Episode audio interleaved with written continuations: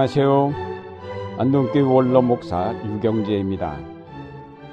창세기 4장 16절 이하에 가인의 족보가 나오는데 그 후손 가운데 라멕이란 이름이 소개되고 그 라멕이 부른 노래가 기록되어 있습니다. 아다와 신라는 내 말을 들어라. 라멕의 아내들은 내가 말할 때에 귀를 기울여라. 나에게 상처를 입힌 남자를 내가 죽였다.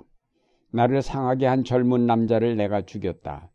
가인을 해친 벌이 일곱 갑절이면 라멕을 해치는 벌은 일흔 일곱 갑절이다. 이 노래는 인간의 악이 얼마나 뻔뻔스러운가를 보여줍니다. 살인을 밥 먹듯 아무렇지도 않게 했다고 노래하였습니다. 하나님께서 살인한 가인을 죽이는 자에게는 일곱 곱절로 벌을 내리신다면 살인한 나 라멕을 죽이는 자에게는 일흔 일곱 곱절로 벌을 내리실 것이라는 것은 결국 야유의 말로서 자기가 사람을 죽였어도 아무도 자기를 해칠 사람이 없을 것이라는 뜻입니다.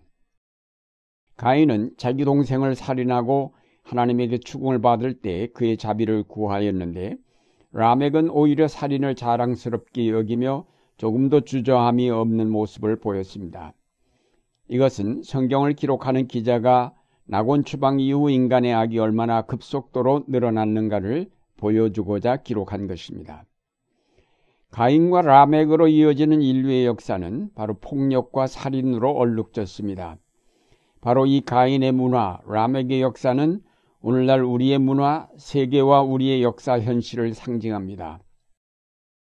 65만 명의 민간인이 죽은 이라크 전쟁을 비롯하여 현재도 계속되는 시리아 사태로 47만 명이 목숨을 잃었고 40만 명의 난민이 발생하였습니다.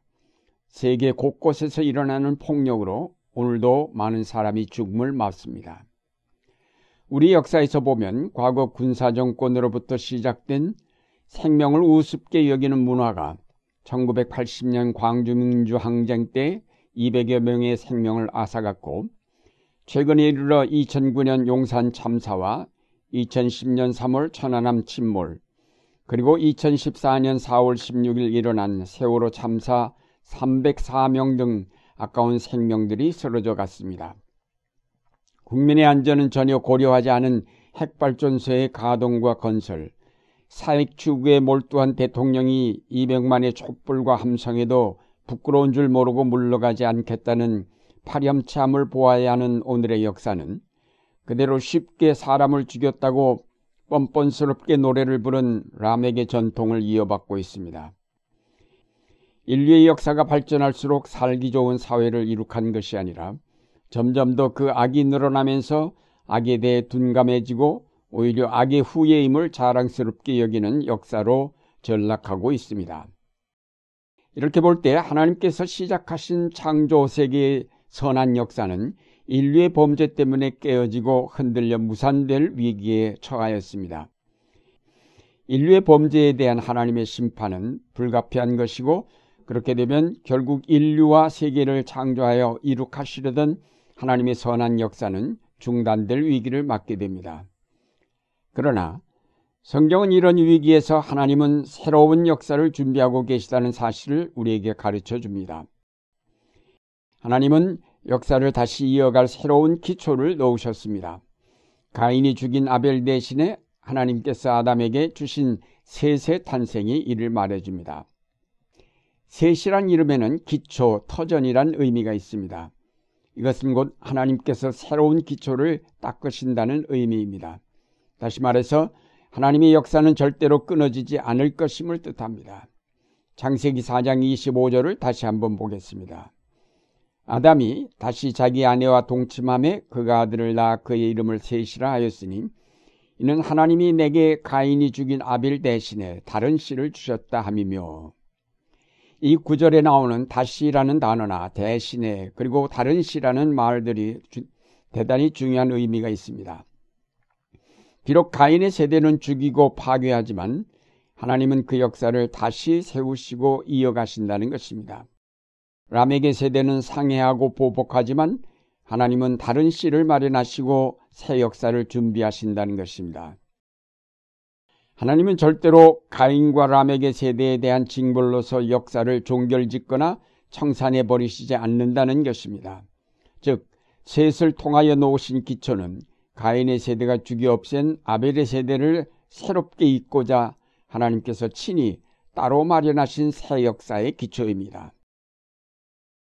오늘날 우리가 만난 인류 파멸의 위기인 지구온난화로 말미암은 생태계의 혼란과 이에 따른 식량난 그리고 핵발전 때문에 일어나는 인류의 파멸 위기도 가인의 후예인 인간이 저지른 악의 결과입니다.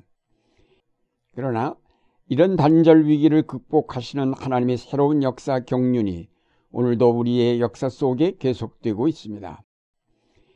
노아의 홍수 때도 모든 인류가 멸망할 위기에서 노아와 그 가족을 남기셔서 새 역사의 다리를 놓으신 하나님께서 오늘날도 결코 이 죄악의 역사를 방관하지 아니하시고 심판하실 것이며 심판의 결과로 역사가 단절될 위기에서 하나님은 새로운 계기를 통하여 구원의 역사를 이어가실 것입니다.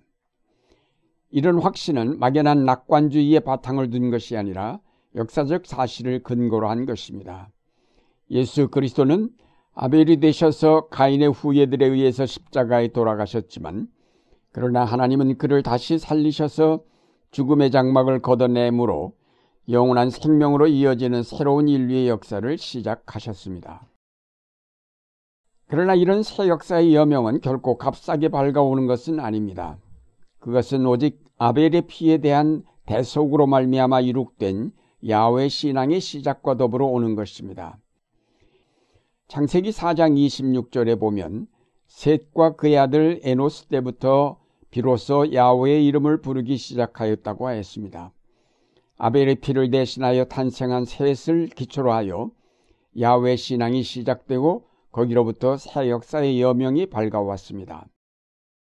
아벨의 피를 이은 셋의 무리는 인간 생명의 존엄성을 박탈하는 어떤 폭력도 거부하는 사람들입니다. 그러므로 이들은 결코 가인의 후예들이 저지른 불의와 억압과 폭력을 용납하지 않으며 타협하지 않습니다. 인류의 진정한 행복은 가인과 같이 다른 사람을 억압하고 그의 것을 빼앗음으로 이루어지는 것이 아니라 하나님 앞에서 같이 나누며 함께 하나님의 뜻을 실현하는 곳에 있음을 확신하는 무리입니다. 그러므로 이들은 결코 폭력을 폭력으로 맞서려 하지 않습니다. 그들은 폭력적 현실 속에서 희생자가 된다 할지라도 그들의 힘으로 어떤 새로운 역사를 이루려 하지 않고 오로지 새 역사를 이루시는 하나님께 모든 것을 맡기고 새 역사의 여명이 오기를 기다리는 사람들입니다. 예수 그리스도께서 역사의 재단인 십자가에서 자신을 제물로 드림으로 새 역사의 장을 여셨습니다. 이것은 가인의 후예들이 이룩한 폭력과 살인의 문화와 역사에 대한 심판이요. 그것을 대신한 생명의 문화와 역사의 창조입니다. 다시 말해서 인류가 이룩한 물질 문명에 대한 거부요. 그 문명을 넘어서 이룩하는 새하늘과 새 땅의 역사임을 우리에게 말해줍니다. 하나님이 이룩하시는 역사는 바로 그리스도의 십자가 희생을 바탕으로 하였다는 사실을 우리가 기억하면서 그것은 또한 오늘 아벨의 후손이며 예수 그리스도의 제자인 우리에게 우리의 선배들이 그랬던 것처럼 자신을 이 역사의 재단에 바치라고 요청하고 있습니다. 사랑하는 여러분, 하나님은 아벨의 피가 부르짖는 호소를 들으신 것처럼 가인의 후예들에 의해서 오늘 이 땅에 무참하게 뿌려진 피의 외침을 들으실 것입니다. 그 피의 호소를 따라 가인을 심판하시고 셋을 대신 보내신 하나님께서 오늘도 이 땅에 일어나는 악을 심판하시고 새로운 역사를 이루시고자 여러분을 부르셨습니다. 하나님은 오늘 우리의 봉사와 희생과 사랑에 의지하여 이 땅의 모든 가인을 심판하시고 하나님의 새 역사를 이룩하십니다. 이 신앙을 따라 새 역사의 여명을 꾸준히 기다리며 하나님이 부르실 때에는 언제든지 자신을 기꺼이 드릴 수 있는 여러분의 생활이 되시기를 바랍니다.